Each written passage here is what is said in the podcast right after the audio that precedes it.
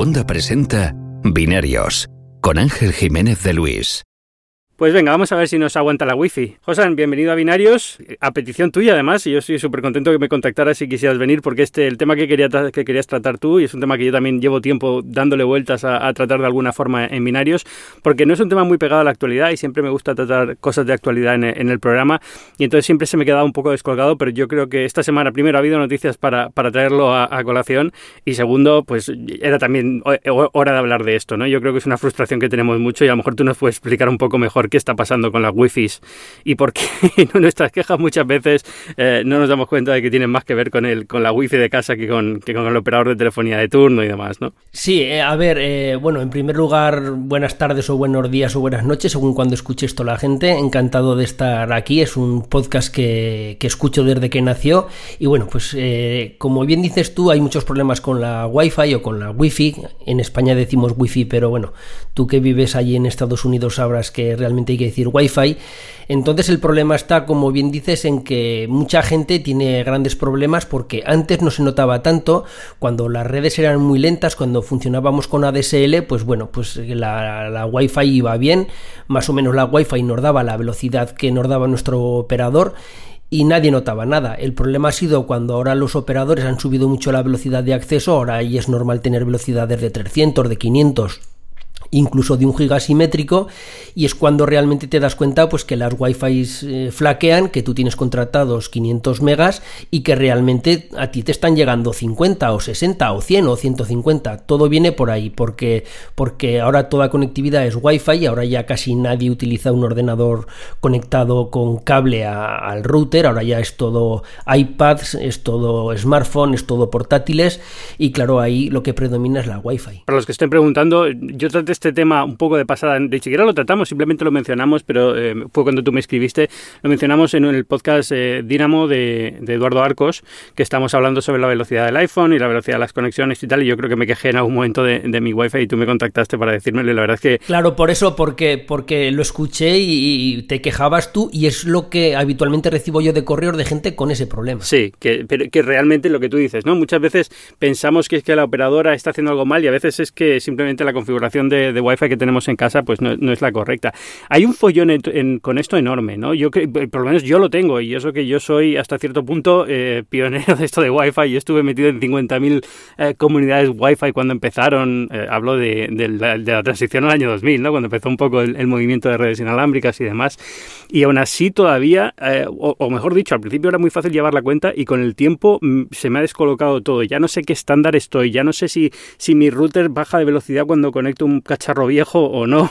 y, también he perdido el control un poco, yo creo, porque todos tenemos el router de la operadora en casa, ¿no? Al final es muy raro en España que alguien instale un router que no sea el de la operadora, salvo casos muy particulares. No sé si es tu experiencia o si tú crees que más o menos es así como suele ocurrir. Sí, básicamente es así. Básicamente la gente suele utilizar el router que le coloca la operadora. Incluso hay gente con conexiones antiguas, por decirlo de alguna manera, que le colocaron un router porque contrató con su operadora hace 5 o 6 años y sigue manteniendo ese router. Entonces, en un podcast yo ya expliqué que, claro, todo esto las operadoras no son tontas, saben que los routers son malos, incluso aunque te coloquen un router hoy en día de los que las operadoras colocan son de una calidad muy muy baja. Entonces ellos saben que aunque te ofrezcan 500 megasimétricos o 1000 o, la velocidad que sea, que, que no paran de doblar la velocidad, saben que realmente no la vas a aprovechar, porque es que tus equipos no la van a poder aprovechar. ¿Qué más les da darte una velocidad de 200 megasimétricos que de 500? Si realmente tú con, sus dispositivos no vas a poder sacar partido de esa velocidad, por lo cual lo que hacen es te suben un poquito el dinero y luego eh, te suben la cuota, te doblan la velocidad, pero tú realmente vas a seguir consumiendo el mismo ancho de banda, por lo cual para ellos es una jugada redonda. Sí, eh, yo, bueno, mm, a lo mejor ahora entramos un poco en, en, ah, en, trucos y demás, ¿no? Yo lo primero que, me di cuenta aquí en Madrid, eh, en Nueva York no me daba mucho problemas, pero yo creo que es porque en, ahí en Estados Unidos el espectro que solían utilizar la mayoría era el de 5 GHz, que daba menos problemas, y, aquí en España siempre se ha usado el de 2,4, ¿no? No sé si el de 5 todavía se, se puede imagino que sí se puede utilizar, ¿no? Porque mi router eh, tiene banda de 5 GHz sin problema ninguno. Pero, pero bueno, es una de las primeras cosas que me di cuenta aquí en Madrid que es que eh, estaba saturada completamente la conexión en 2,4, o sea, estaba, era imposible. Todavía hoy en día no puedo tener una, una conexión en 2,4 porque la, interferencia que hay entre todos mis vecinos que tienen, que tienen puesto Movistar o tienen puesto cualquier otra cosa hace que sea imposible, se, se me corta la conexión constantemente. Al final lo que he hecho es simplemente, pues eso, rápidamente pasé a 5 GHz y, no sé si esta es la, forma correcta de hacerlo o no, pero bueno, a mí me por lo menos me ha superado el problema que tenía de, de interferencia con el resto de, de redes locales de aquí, de, mi zona. Sí, a ver, los 5 GHz tienen varias ventajas sobre los 2,4. En primer lugar, cuando, cuando empezó todo el tema de los 5 GHz, los que nos adelantamos, que fuimos los primeros en colocar routers con, con este tipo de frecuencia, estábamos básicamente solos en todo el edificio y no teníamos problemas de saturación. Hoy en día ya todos los routers que colocan los operadoras ya son de 5 GHz, por lo cual lo que pasaba antes en los 2,4 también está pasando en los 5. La diferencia entre los 4 y los 5 es que los 5 GHz llegan muchísimo menos, tienen un alcance menor alcanza muchísima mayor velocidad, pero la distancia a la que es efectiva es mucho menor, por lo cual, así como si tú vives en el quinto, te puede llegar la, señal de 2,4 de, de, un vecino que vive cuatro plantas más abajo, sin embargo en los 5 no. Sigue teniendo el mismo problema de que se solapan los canales y de que hay interferencias, pero al tener menor alcance, pues tienes esa ventaja de que escuchas a menos vecinos, por decirlo de alguna manera. Pero sí que es un problema muy grande el de la saturación porque los que vivimos en ciudades y en edificios grandes, pues lo más normal es sacar el teléfono móvil o el ordenador y tranquilamente detectar 20, 30 y 40 redes. Y claro, eso hace que haya muchísimas interferencias y que los dispositivos electrónicos sean muy complicados de que, de que funcionen bien. Sencillamente es eso. ¿Y no hay forma de evitar esto? No, hay maneras, pero es complicado. En primer lugar, lo que se debe hacer es utilizar eh, bandas que estén libres.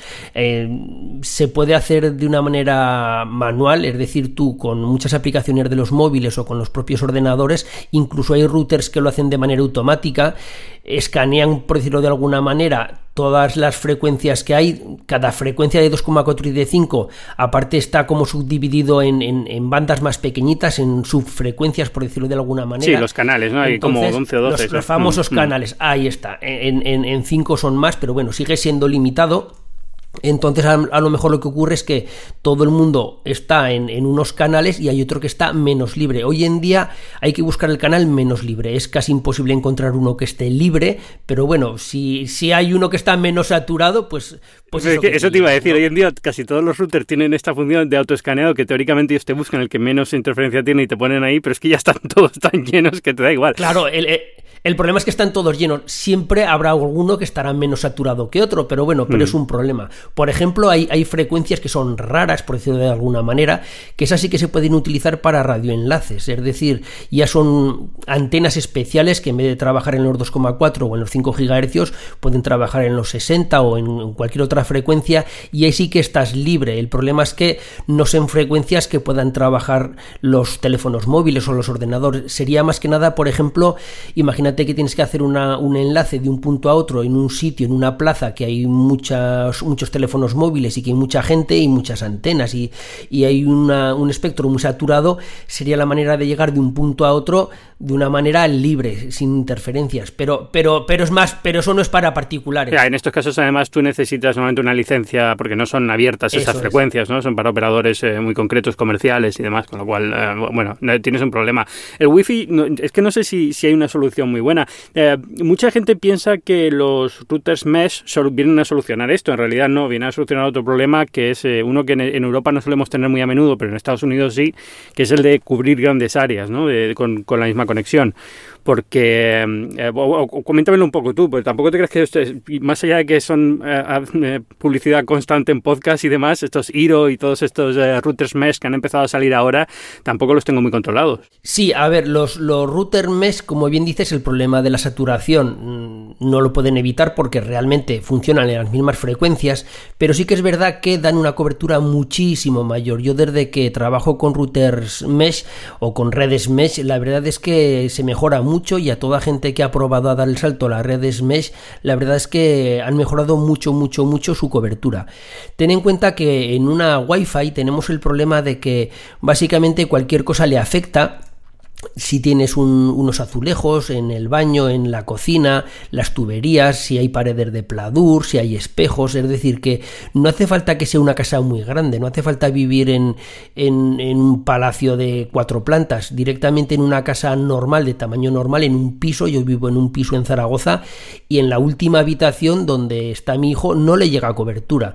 Entonces, con una red mesh lo que consigues es colocar más puntos de, de acceso, más AP de tal manera que de esa manera consigues tener una cobertura más uniforme. Esto sería equivalente a, por ejemplo, cuando tú quieres calentar una casa, no colocas un radiador muy grande en el salón para calentar toda la casa, lo que se suele hacer es colocar radiadores más pequeñitos en todas las habitaciones. Pues esto sería un ejemplo parecido. En vez de colocar un router muy grande con muchas antenas súper feo, intentar que esa señal llegue al último punto de la casa, es mejor colocar varios puntos de acceso, que es la red mesh, que además esta red mesh lo que hace es como si dijéramos que estos puntos de acceso se hablan entre sí y consiguen hacer una cobertura muchísimo más uniforme, muchísimo mejor. Sí, que eh, es algo que se podía hacer con repetidores antes, pero siempre dio muchísimos problemas, ¿no? En los repetidores wifi estos, intentar ponerlo en modo bridge y tal, que era un follón siempre y cada marca lo hacía de una forma diferente y no eran compatibles y siempre, por lo menos a mí, que lo intenté hacer un par de veces, siempre me dieron unos problemas increíbles. Sí, porque en una red mesh básicamente es lo mismo, pero de manera inteligente. Es decir, tú el problema que tienes en un repetidor es que tú puedes colocar un repetidor y cuando tú pasas cerca del repetidor con el teléfono móvil, por ejemplo, ejemplo, estás hablando con el teléfono móvil por la casa y o estás navegando, haciendo lo que sea, te enganchas a ese punto de acceso, a ese repetidor. El problema es que cuando luego tú te vas alejando de ese repetidor, ese repetidor no te suelta, tú estás enganchado ahí, aunque tengas luego otro repetidor más cerca, porque no se hablan entre sí los repetidores, son como si dijéramos unidades independientes, son tontos. Entonces, hasta que ya no pierde del todo la señal y no se queda el teléfono sin señal, no busca otro punto de acceso. ¿Qué ocurre con una red mesh? Que por decirlo de alguna manera, todos puntos de acceso que tienes se hablan entre sí, están coordinados por generalmente por una unidad central, entonces sí que es capaz de decirle a un punto de acceso, oye, que ahora hay otro punto de acceso que está más cerca, que tiene mejor señal, que desenganchate tú para que se enganche ese otro punto de acceso, de tal manera que la red está optimizada para que de esa manera estés siempre conectado ya no al punto más cercano, sino al punto que te va a dar mayor velocidad. Incluso puede ocurrir que en una red mesh los datos de ida vayan por un repetidor y los datos de vuelta por otro, porque así considera la red que, va a ir mejor. O si hay muchos, muchos dispositivos enganchados a, a un punto de acceso, el propio sistema lo detecta y deriva, por decirlo de alguna manera, el resto de los dispositivos a otro punto de acceso distinto. Sería la filosofía de los repetidores que dices tú, pero con una inteligencia de Hmm, yo la verdad es que todos los apartamentos que he tenido en los últimos 10 años no daban para, para ponerlos. Hace 10 años no existían, pero ahora que existen, ninguno de los apartamentos en lo que estoy justifica tener unos.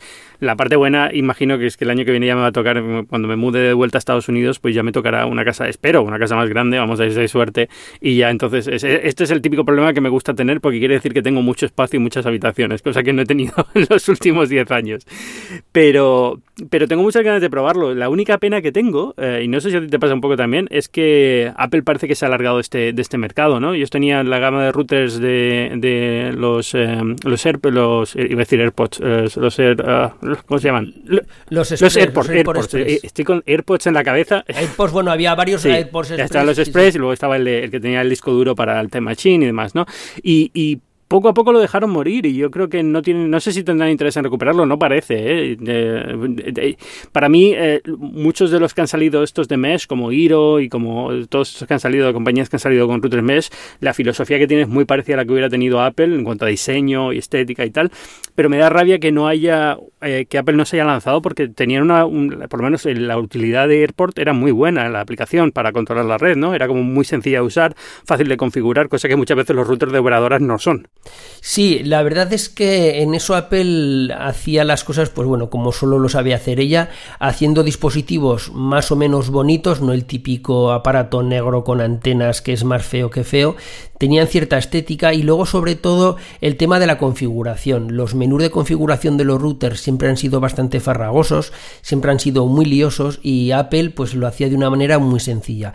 Eso ahora gracias a Dios ha cambiado y ahora tienes routers o por ejemplo esta red de Mesh que son muy elegantes, muy bonitos, muy al estilo Apple y que luego además la configuración es también eh, una configuración muy sencilla. Se configuran desde un teléfono móvil con una aplicación muy sencillita, con un par de toques. La verdad es que es una configuración muy friendly, muy, muy amigable. Por ejemplo, la red mesh de, Amplify, o sea, de, de Ubiquiti, que Ubiquiti es una marca no muy conocida, pero que son routers de gran calidad, pues hay una gama que, es como si dijéramos más doméstica, más enfocada a un usuario doméstico, no para profesionales, que son los Amplify.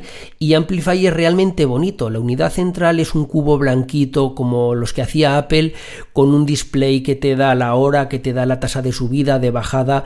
Luego los access point o los apes eh, también son blanquitos, alargados. La verdad es que son, son muy bonitos de diseño y lo mismo ocurre con, con, otras marcas. Entonces. Sí, porque hablamos, hablamos realmente de puntos de acceso que son más pequeños que lo que sería un router tradicional Wi-Fi, ¿no? Porque son prácticamente parecen ambientadores de estos de enchufar al, al, al esto, ¿no? Eh, eso es, luego pues eso, tienes de otras marcas que más o menos todas están cuidando ya la estética, hay unos que parecen como unos, unos maceteritos pequeños, hay otros que parecen ambientadores, es decir, es algo que tú puedes colocar en, el salón, en, encima de la tele o, o, en un sitio más o menos visible y que nadie te va, la mujer no te va a venir te va a echar la bulla porque no es una cosa fea, de hecho el, el Amplify es, es, muy bonito. Y luego en el GR pues lo mismo, los de Netgear también son bonitos, los de TP-Link son un poco menos bonitos, pero, pero TP-Link también son redonditos, también son... Es decir, a ver, son, más bonitos que los, que los routers tradicionales de TP-Link, que son como una araña hoy en día, una cosa extraña, sin 50.000 sí, antenas saliendo. O sea, que cualquier cosa que haga que no sea igual que un router tradicional es muy bonito. Bueno, ¿qué te parece lo de los cambios de nombre de las Wi-Fi que ha salido esta semana? el consorcio Wi-Fi va a cambiar los nombres de, todas las eh, redes Wi-Fi que hay, es decir, el 802.11, los dos estándares, ¿no? Que eran el 802.11x, el AC, el, el B, el, todos, y les va a poner un número. A partir de ahora va a ser Wi-Fi o Wi-Fi, como quieres decirlo, 1, 2, 3, 4, 0, 1, 2, 3, 4, 5, creo que hasta el 6 llegan, porque tenemos como 6 diferentes generaciones. Sí, de momento está. Sí, sí, sí, sí. Yo no sé cómo lo ves tú, a mí me parece un follón increíble, porque, bueno, antes yo no sabía yo ya había perdido la cuenta, ya no sé X versus AC versus N, las, las diferencias que había. Hace mucho tiempo que dejé de preocuparme por eso y simplemente confía en que las cosas fueran lo mejor posible. Y, y ahora con los números, pues que no es que me solucione mucho. No sé si tú le ves algún otro, alguna otra ventaja. Sí, yo creo que sí, yo lo veo bastante bien porque, a ver, hasta ahora los Wi-Fi eran, pues como bien dices tú, 802.11BAGN, es decir, era una sopa de letras que además esta sopa de letras no solo era para las Wi-Fi, o sea que también para, para cualquier otro protocolo de, de, comunicación de redes existen el 802, lo que sea, punto 3AD, hay un montón de siglas. Entonces, ¿qué ocurre? Pues que la gente se perdía. Entonces, el hecho de que le cambien el nombre la gente entenderá que Wi-Fi 6 es mejor que Wi-Fi 5 porque lo da la lógica. No hay que ser muy listo para saber que el 6 es superior al 5, igual que el iPhone 6 es mejor que el iPhone 5. Entonces... Ya, eso sí. Entonces yo creo que la gente sabrá que el 6 es mejor que el 5 porque la gente que sí que está puesta, pues bueno, sabe que un Wi-Fi AC es mejor que un N y que un N es mejor que un G. Pero ahora que van a salir el, el AX, que también está el A de ya la gente, ¿qué es mejor? Hace a X es un lío. Entonces dirá, bueno, pues está el Wi-Fi 6 y yo tengo que pedir el 6, que el 6 es el bueno. Bueno, el 6 de momento no está, es el AX, pero bueno, cuando salga. Al año que viene, que el 6 sería el AX, ahora estamos en el AC, que es el Wi-Fi 5, entonces la gente sabe que el 5 es mejor que el 4. Y, yo creo que sí que es acertado, porque son nombres que en su día se pusieron porque, el, para que te hagas una idea, el, 802 viene de que se hizo en, en febrero del año 80.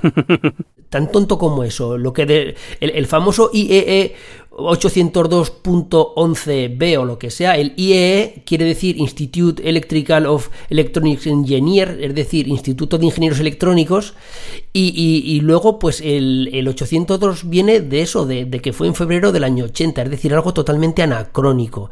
Entonces que ahora se haya puesto un nombre un poquito más para la gente que no está puesta en tecnología, yo lo veo bien. Yo creo que es un acierto porque de hecho ya ves que Apple y todas marcas intentan sacar nombres para sus dispositivos, ojo, y para sus tecnologías, que esto es muy importante, y para sus tecnologías intentan sacar nombres que sean sencillos. Tenemos una tecnología que es Touch ID y no le han puesto un nombre raro, le han puesto Touch ID, Face ID, es decir, algo que sea fácil de recordar. De hecho, si lo piensas, Wi-Fi, Wi-Fi era una cosa muy rara porque realmente es eh, Bluetooth también es un 802.15 creo que es Bluetooth, ¿no? Entonces, e, ese desde el principio tuvieron muy claro que iban a darle un nombre comercial, no sé si fue en este caso Nokia o Ericsson la que lo decidió, pero, pero decidieron desde el primer momento no podemos ponerle esta ristra de números a esto, hay que ponerle un nombre comercial. Y yo creo que Wi-Fi, no sé si porque tenía una naturaleza más abierta en la forma de hacer las cosas o el consorcio era como menos estricto o lo que sea, siempre se quedó con esta ristra de números como, bueno, esto es lo que es Wi-Fi y tú te las aclaras. Es decir, había la marca Wi-Fi, la, digamos el logotipo de Wi-Fi que tiene todos los dispositivos, pero digamos que nunca nadie le dio por cambiar el... Bueno, creo que sí, ¿no? Ahora que lo pienso, creo que alguna vez dijeron es Wi-Fi N o Wi-Fi AC o algo de esto, pero como que nunca... Siempre se asoció 802.11 como parte de la tecnología, mientras que en Bluetooth nunca en ningún momento la gente se refiere a Bluetooth como 802.15. No, es que realmente es 800, bueno, es que realmente es IE 802 .11ac. Lo que pasa es que la gente directamente decía Wi-Fi N o Wi-Fi AC o Wi-Fi G, pero realmente era el, el, IE 802.11g. Eso es un coñazo. en su día cuando estaba el G o ahora el N. Entonces la gente directamente se saltaba todo el tema del IE 802 y, y directamente decía esto es un Wi-Fi N, G, A o, AC. Entonces, incluso el tener que recordar que es un AC o un N o un AX pues bueno, yo creo que decir Wi-Fi 5 es mucho mejor que, que decir Wi-Fi AC. Yo lo veo bien, yo realmente es que lo veo bien y de aquí a muy poquito tiempo la gente ya directamente se olvidará de las ENER, de las ACs y de estas nomenclaturas. Dirá un Wi-Fi 5 y un Wi-Fi 6. Sí, además más o menos ha coincidido en números, evidentemente, porque al final estas cosas van generacionales, lo cual quiere decir que son cada año más o menos, o cada dos o tres años, pero siguen evoluciones bastante parecidas, con lo cual ha, coincidido que más o menos sale al mismo tiempo que Bluetooth 5, con lo cual 5, 6, se queda todo más, más o menos por el mismo número y como que parece lógico, ¿no? Vas a empezar a ver los teléfonos que dicen, tiene Bluetooth 5 y Wi-Fi 6, y bueno, más o menos queda dentro de esa idea, ¿no? De, la misma eh, categoría. No sé, la verdad, no había pensado nunca en esa, en esa forma de verlo, pero tiene todo el sentido del mundo. Al final, para la mayoría de la gente va a ser más lógico verlo. Además, incluso se da a, prestarse a que haya, por ejemplo, un 5.1 o 5.2. Igual que en Bluetooth existen especificaciones de 4.1, 4, hmm. pues aquí también se presta a eso, a que tenemos el 5, pero ahora hemos sacado una versión mejorada que es un poquito más rápida, que, la tienen solo según qué dispositivos, que en vez de ser la 5 es la 5.1 y luego la 5.2. Cuando luego ya haya un cambio fuerte, pues pasaremos de la AC a la AX y ya será la Wi-Fi 6. Pero, ¿qué vas a decir? ¿Una 802.11ac.1? Es que ya llega un momento que es que se nos va de las manos. Tienen que simplificarlo. Eh, no tiene sentido, vamos, no tiene sentido. Bueno, ¿qué más ha pasado esta semana? ¿China nos ha hackeado? Sí, bastante lío hay ahora con lo de China. Estoy alucinado con este tema, porque yo no acabo de, no acabo de entender, o sea, Ah, si solamente se hubiera publicado lo de Bloomberg y nadie hubiera dicho nada, lo hubiera dicho, bueno, este, eso es un historión, o sea, es la leche. Supermicro, que es un proveedor de hardware para servidores, eh, es la típica marca que la mayoría de la gente no, no, tenemos acceso a ella porque no vende a marcas, vende, no vende a personas, vende a marcas, a grandes compañías que necesitan montar servidores y necesitan, pues, yo qué sé, 10.000 servidores, ¿no? Entonces venden los servidores en, en, Blaze de estos que tú pones en la máquina, vas, sumándolos y ya está, ¿no?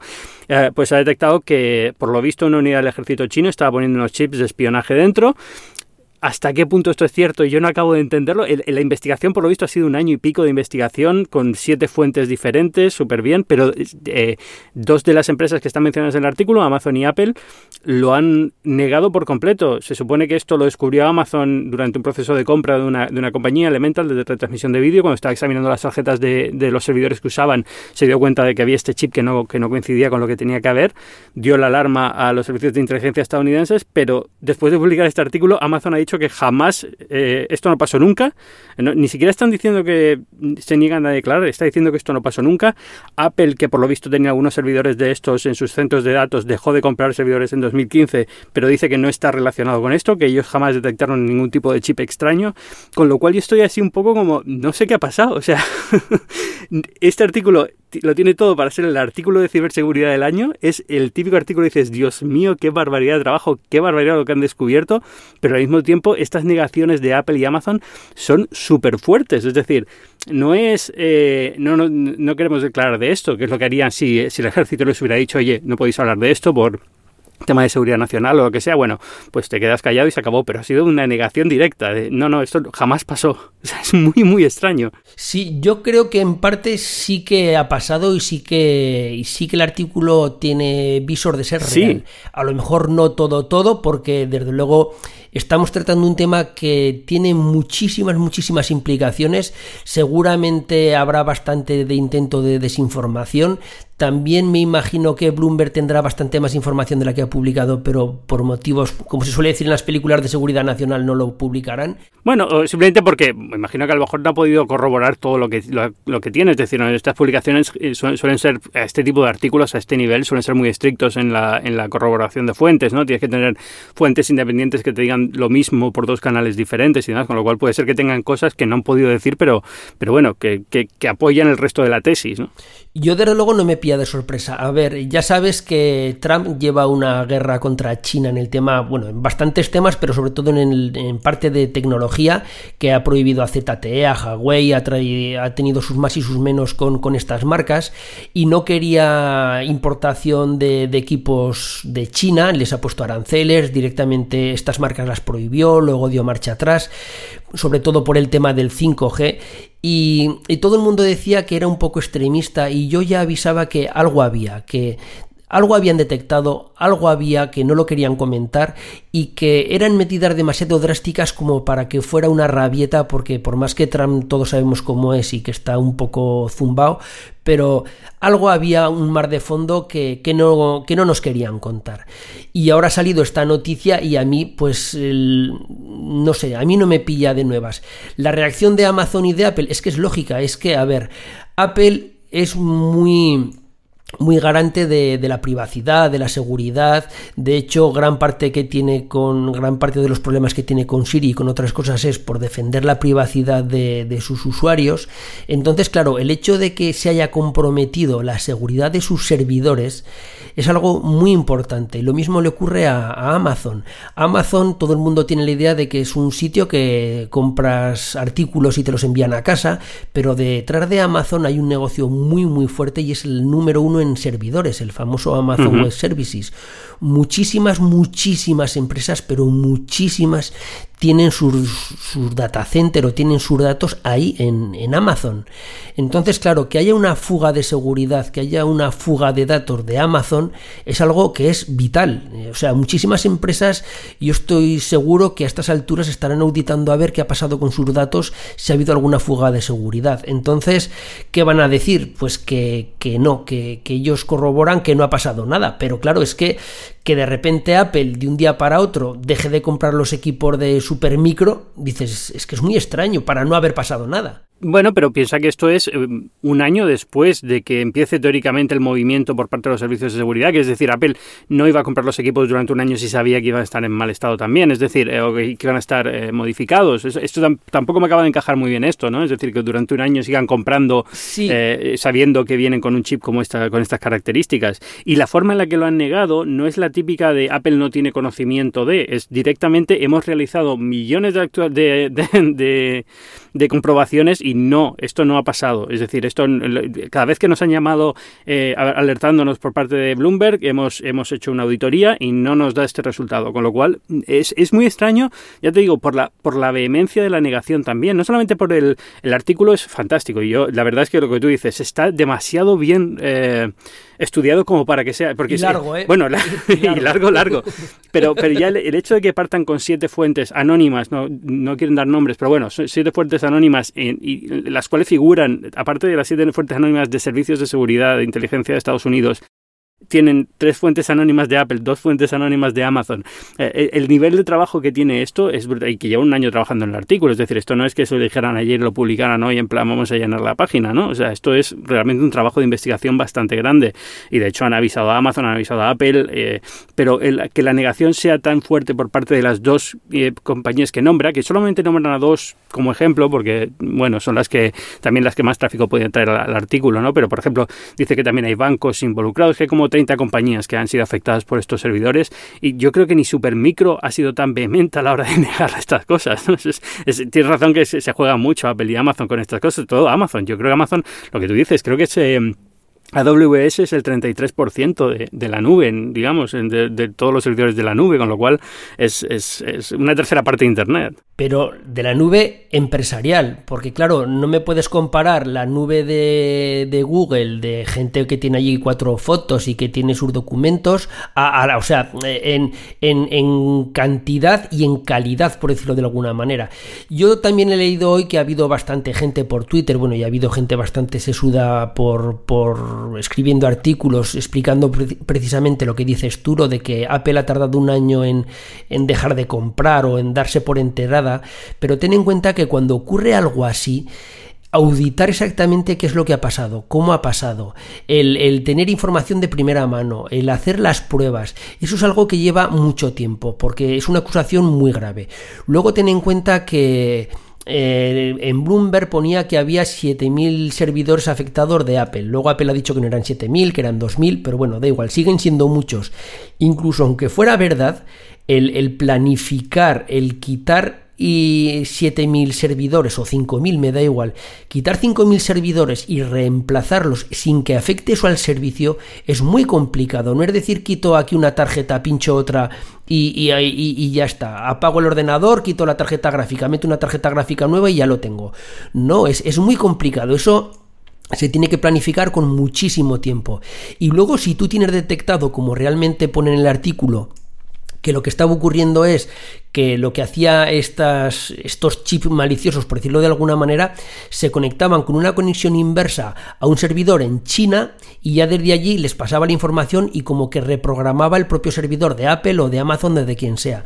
Si tú eso lo tienes controlado a nivel de redes, eso se puede capar. Es decir, tú lo que le puedes decir es, bueno, sé que tengo este problema, sé que tengo aquí este chip que intenta enviar mi información fuera, pero tú a nivel de redes puedes decir, voy a poner un firewall interno de tal manera que las comunicaciones a estas direcciones las corte, de tal manera que hasta que tú tomas una decisión y hasta que tú consigues, en cierto modo, ver qué haces y, cambiar el hardware, puedes limitar los daños como diciendo cortamos la comunicación, ¿vale? Entonces yo no veo el hecho de que aleguen que haya tardado, que realmente tampoco ha sido un año, han sido 8 o 9 meses, el hecho de que desde que lo detectas tardes 8 o 9 meses a, realmente a reemplazar los equipos, yo no lo veo que sea una razón de peso como para decir no. Ya, no, para mí sobre todo lo que más me escama es la forma tan directa de negarlo, porque hay una implicación real en el caso de que sea una mentira. Es decir, si esto se demuestra que ha sido cierto y Apple y Amazon han mentido a la hora de decir nosotros hicimos pruebas y no lo detectamos,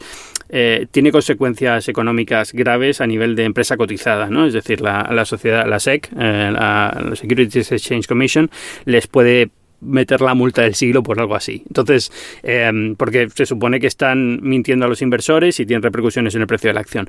Entonces, sorprende que la negación sea tan clara y tan directa porque normalmente lo que suelen hacer las empresas es ser mucho más civilinas cuando hacen este tipo de anuncios y decir, eh, no comentamos sobre esto porque es un tema de seguridad nacional, que es una respuesta que hubiera sido perfectamente válida habría confirmado el artículo en cierta forma, pero bueno, es válida y digamos que a ti te exime de la responsabilidad, o puedes decir, eh, puedes, puedes ponerlo de una forma en la que des a entender que puede haber pasado, pero que no te haces responsable o, o tú no lo has detectado o lo que sea, ¿no? Pero la negación tan directa es sorprendente, es extraña yo creo que mucha gente se ha hecho eco de eso, ¿no? Es decir, no es normal que a un artículo así se responda de una forma tan, tan directa, lo cual es cama, ¿no? Porque también puede ser perfectamente un, síntoma de lo otro, ¿no? De que los servicios de inteligencia hayan dicho negar todo con la mayor vehemencia posible, que ya nosotros nos encargamos de hacerlo por detrás de alguna otra forma, solucionarlo de otra forma.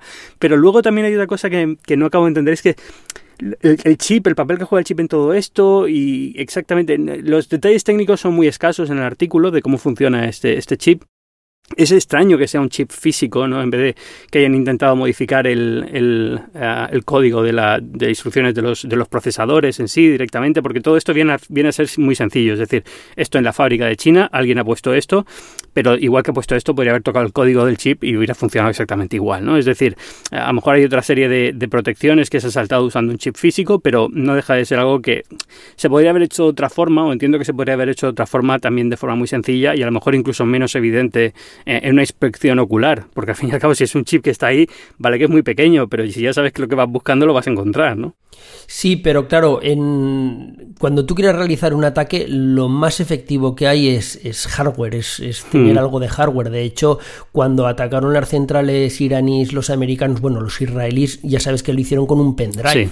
Es decir, dejaron un pendrive, un pendrive por ahí tirado a ver si eh, ese virus se extendía y conseguían llegar a pero es un virus. pero es un virus. Lo que, entiendo, sí, entiendo que un, algo de software siempre lo puedes parchear, mientras que si algo físico tienes que tirar el ordenador porque si no siempre van a poder volver, ¿no? Claro, pero eh, esa, esa es la diferencia, que tú cuando, cuando es algo por software, con una actualización, pues directamente pues lo puedes solucionar. Y aparte las auditorías de software como que están más automatizadas, es más fácil pillarlo. Sin embargo, cuando tú metes un hardware es más complicado porque para empezar un hardware no se puede o teóricamente no se puede reprogramar, aunque está todo el tema del microcódigo insertado dentro, pero bueno, es algo como más como más, más seguro a la hora de realizar un ataque. Y la manera era muy sencilla, era pues eso, eh, este chip lo que hacía era pues se conectaba con un servidor externo y esperaba recibir órdenes y, y era pues como, como si dijéramos una llamada de teléfono, directamente no es una llamada de teléfono, es todo a través de la red, ¿no?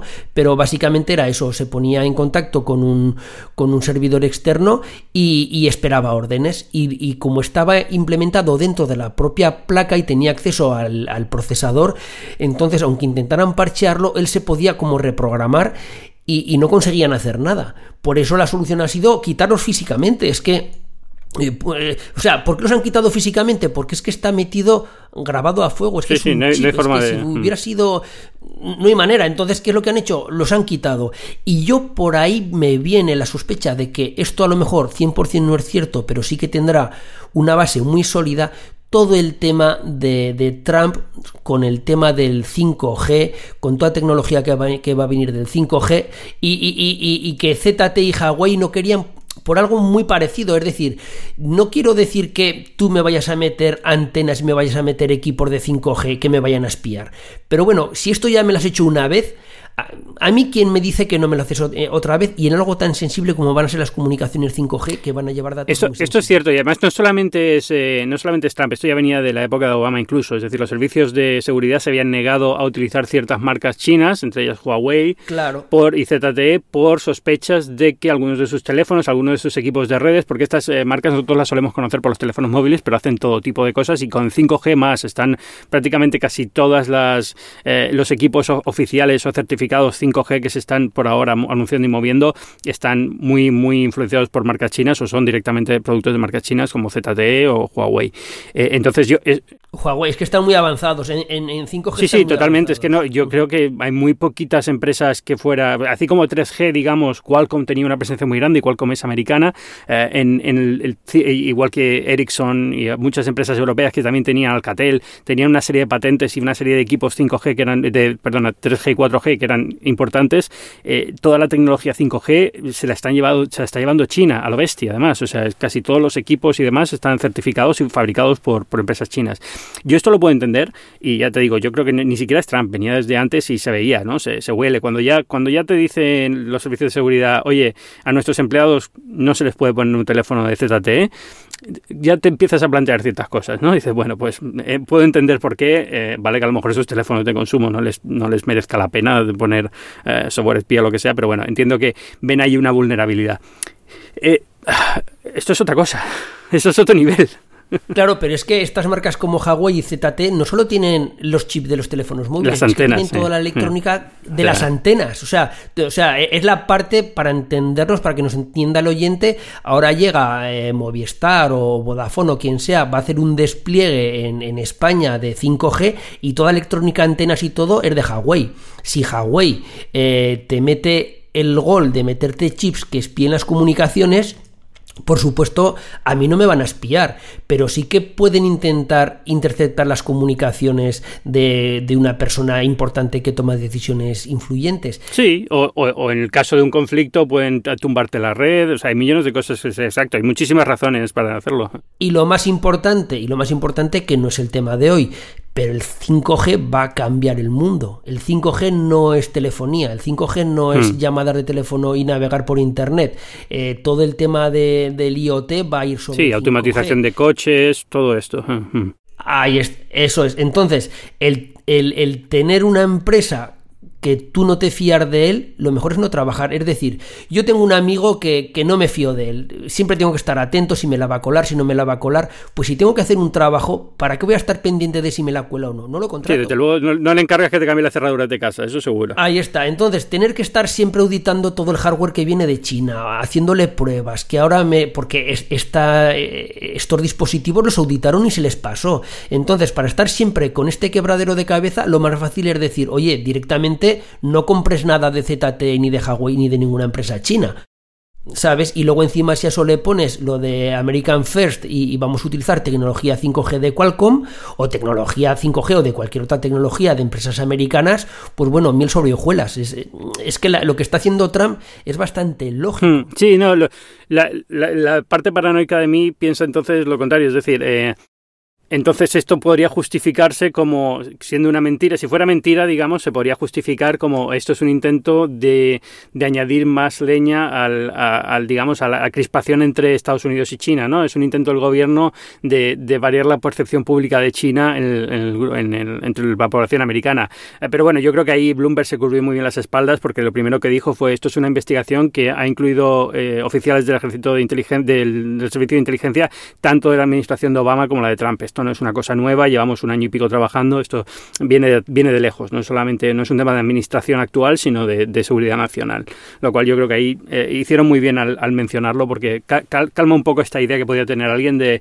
eh, ah, esto es eh, Trump intentando colarnos que China es muy mala para apoyar sus negociaciones de, comercio, de lo que sea. Claro, y, y además ten en cuenta, en cuenta una cosa, Ángel, que igual que dices tú que ha sido muy rotundo Apple, que le podría traer, bueno, Apple y y Amazon, que le podría tener, traer problemas en caso de que hayan mentido, también Bloomberg está en las mismas. Es decir, un artículo con una carga de profundidad tan fuerte como esta, que le puede caer una demanda multimillonaria por, por, por, por injurias, eh, yo creo que no lanzan un artículo así sin tener una base detrás. Es que, vamos, a mí, a mí no se me ocurre. O sea, e, e, es que además es Bloomberg. O sea, no es el The Sun o un periódico de estos amarillistas. E, es, es Bloomberg. O sea, es, tiene mucha solera. Entonces, yo creo que... No, se juega mucho, se juega toda la reputación. Ahí está. Entonces, yo creo que este artículo, pues a lo mejor no te digo yo que el 100% sea cierto, pero que su base es real, yo creo que sí, estoy convencido de que sí, seguro. Y más después de los antecedentes de,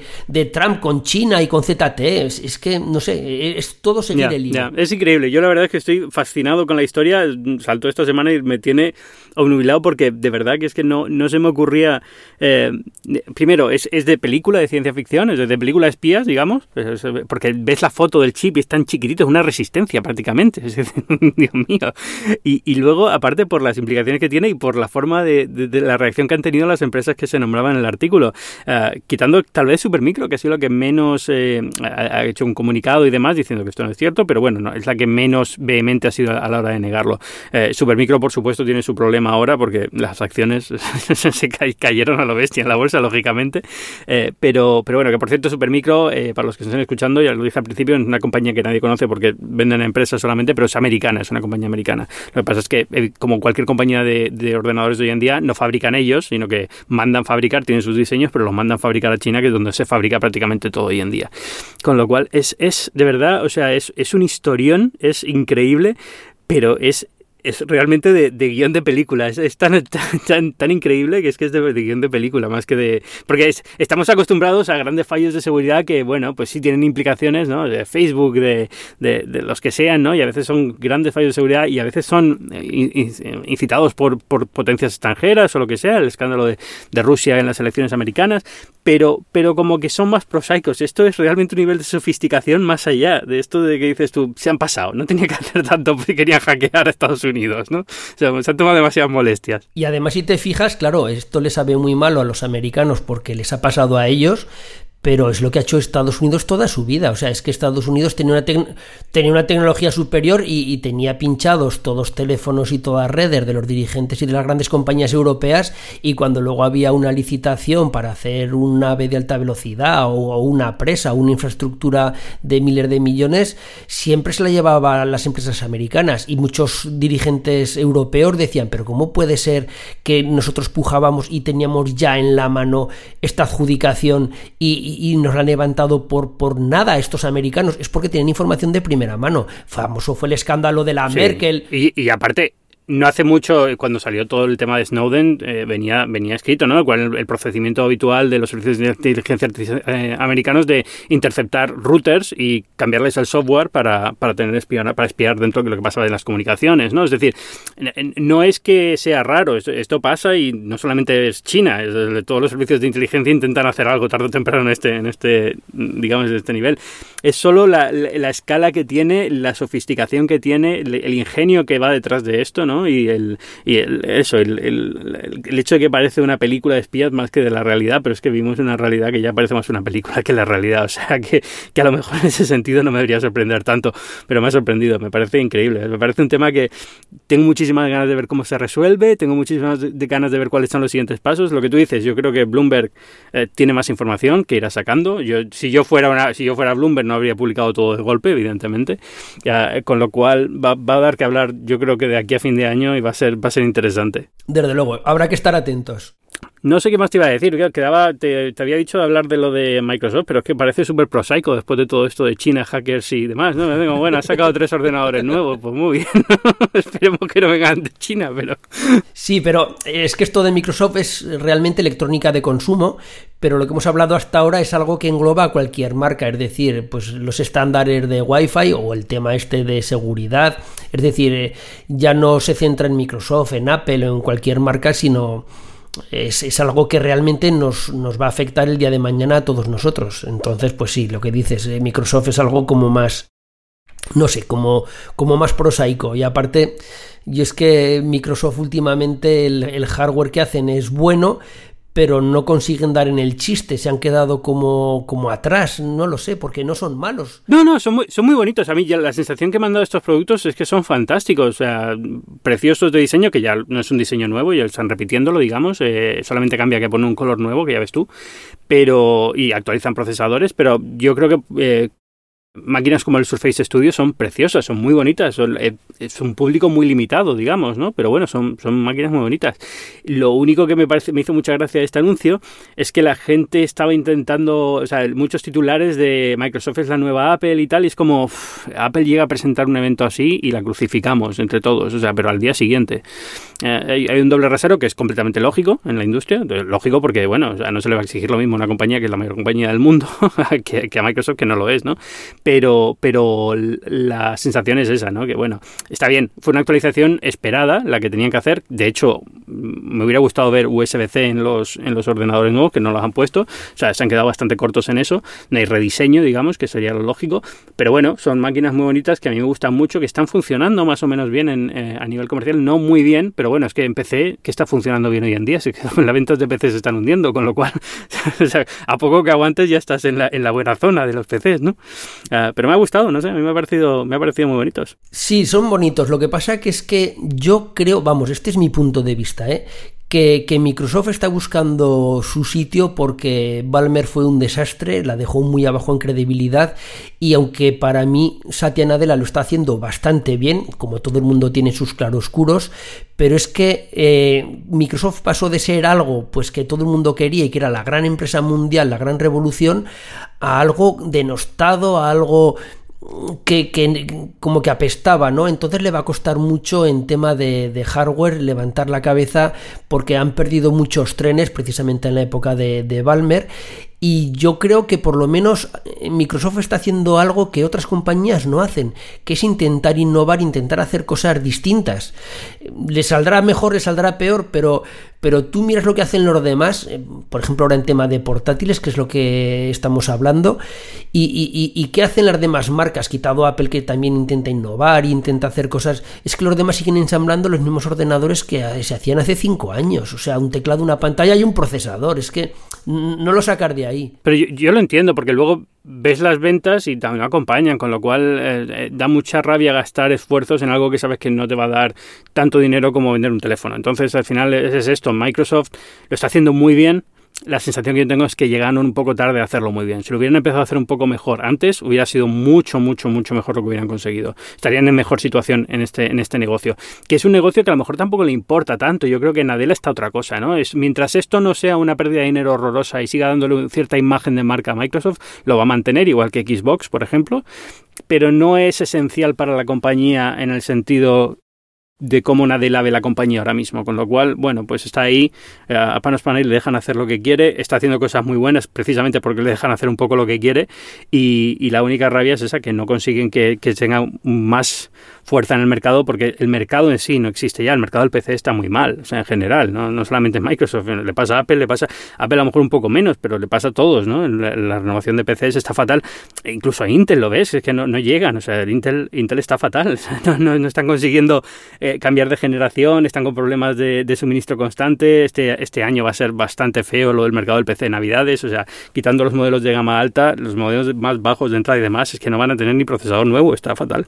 Sí, sí, pero es por lo que hemos comentado al principio del podcast, es que ahora todo es dispositivos móviles, ahora todo es, es, es smartphone, es que realmente para el 95% de la gente, los smartphones de hoy en día con las pantallas que tienen, el tamaño que tienen y lo que son capaces de hacer, es que realmente no les hace falta nada más. La gente que, como tú o como yo, los que generamos contenidos y según qué tipo de contenidos ya de vídeo, de, pues sí que nos hace falta un ordenador, pero para el 95% de la gente que lo que hace es consumir el contenido que generan otros y para, y para cuatro tontadas es que realmente no vale la pena tener un ordenador. Con un buen smartphone pues ya te vale. Y claro, y el problema es que Microsoft pues dejó pasar el tren de, de los smartphones y, y, claro, es que eso le está lastrando mucho y, y tener que vivir de, de, hardware hoy en día sin una división de smartphones o de tablets es muy mm. complicada. Y Satya Nadella lo que se está tirando es a la nube, que es lo que más futuro tiene.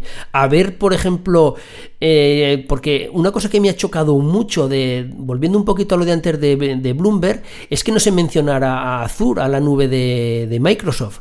Es una cosa que me ha chocado mucho, que le meten el palo a Amazon, pero lo lógico es que este tipo de, de placas de supermicro las tuvieran también los de Azure y no los mencionan, no lo sé, a lo mejor es que ellos tienen otro tipo de hardware y, y, y yo creo que Satya Nadella lo está haciendo bien por eso, porque se está dando cuenta de que el futuro es, es nube, nube y nube y servicios en la nube y, y lo está enfocando. Sí, yo creo que lo, supermicro, lo de supermicro es simplemente que que, tenían información dentro de Amazon, de alguien dentro de Amazon, tenían dos fuentes de Amazon, probablemente no tuvieran ninguna fuente de Microsoft y entonces fueron por ahí. Es una, y luego que, bueno, la, marca vende más eh, que, que, sea Amazon Web Services la que tiene un problema que, que sea Azure, que al fin y al cabo no es tan grande, aunque es grande, no es tan grande, ¿no? Pero bueno.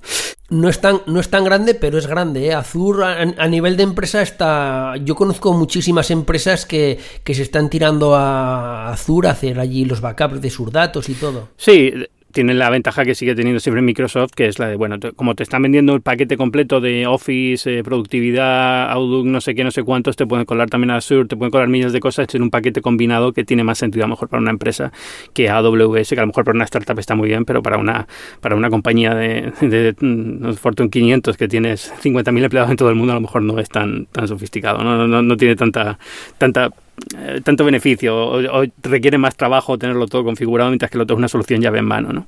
Pero bueno. Sí, sí. Josan, eh, muchísimas gracias por venir esta semana a Binarios. Eh, ¿Dónde te puede encontrar la gente? Bueno, pues a mí es fácil de encontrarme. Eh, me podéis encontrar en Twitter como arroba macjosan o como arroba naseros-com. Y bueno, pues en, en Naseros, entre www.naseros.com, allí hablo de todas estas cosas, sobre todo especializado en NAS y en redes. Y bueno, pues ahí está toda la información, en el canal de YouTube, los podcasts, todo, todo centralizado ahí. Exacto, sobre todo los podcasts, eh, los recomiendo, son buenísimos, así que ya sabe todo el mundo, Naseros, eh, la web, podcast y YouTube, súper recomendado. Ir allí y miradlo. Muchas gracias por venir esta semana, Binarios. Encantado, Ángel. Venga, chao. Hasta luego. Y ya lo sabéis, yo soy Ángel Jiménez de Luis, podéis leerme en las páginas web del periódico El Mundo, en elmundo.es, podéis leerme en la web de este programa, que es binarios.fm, que ya ha empezado a recuperar un poco, todavía no voy al ritmo que me gustaría, pero bueno, ya empieza a haber más entradas y más, eh, más información, eh, le tenéis binarios.fm. Y Binarios, como siempre os recuerdo, es un podcast de Cuonda, que es una comunidad de podcasts independientes en español. Tenemos muchísimos podcasts. Esta semana, además, estamos de estreno. Anunciamos dos nuevos podcasts que se unen a la comunidad. La semana pasada os hablé de, Gran Angular, el podcast de fotografía de David Calaveras.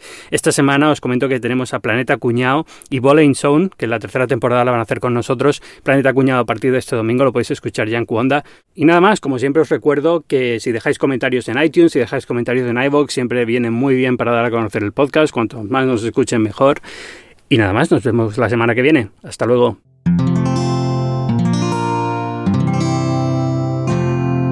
Puedes escuchar más capítulos de este podcast y de todos los que pertenecen a la comunidad Cuonda en cuonda.com.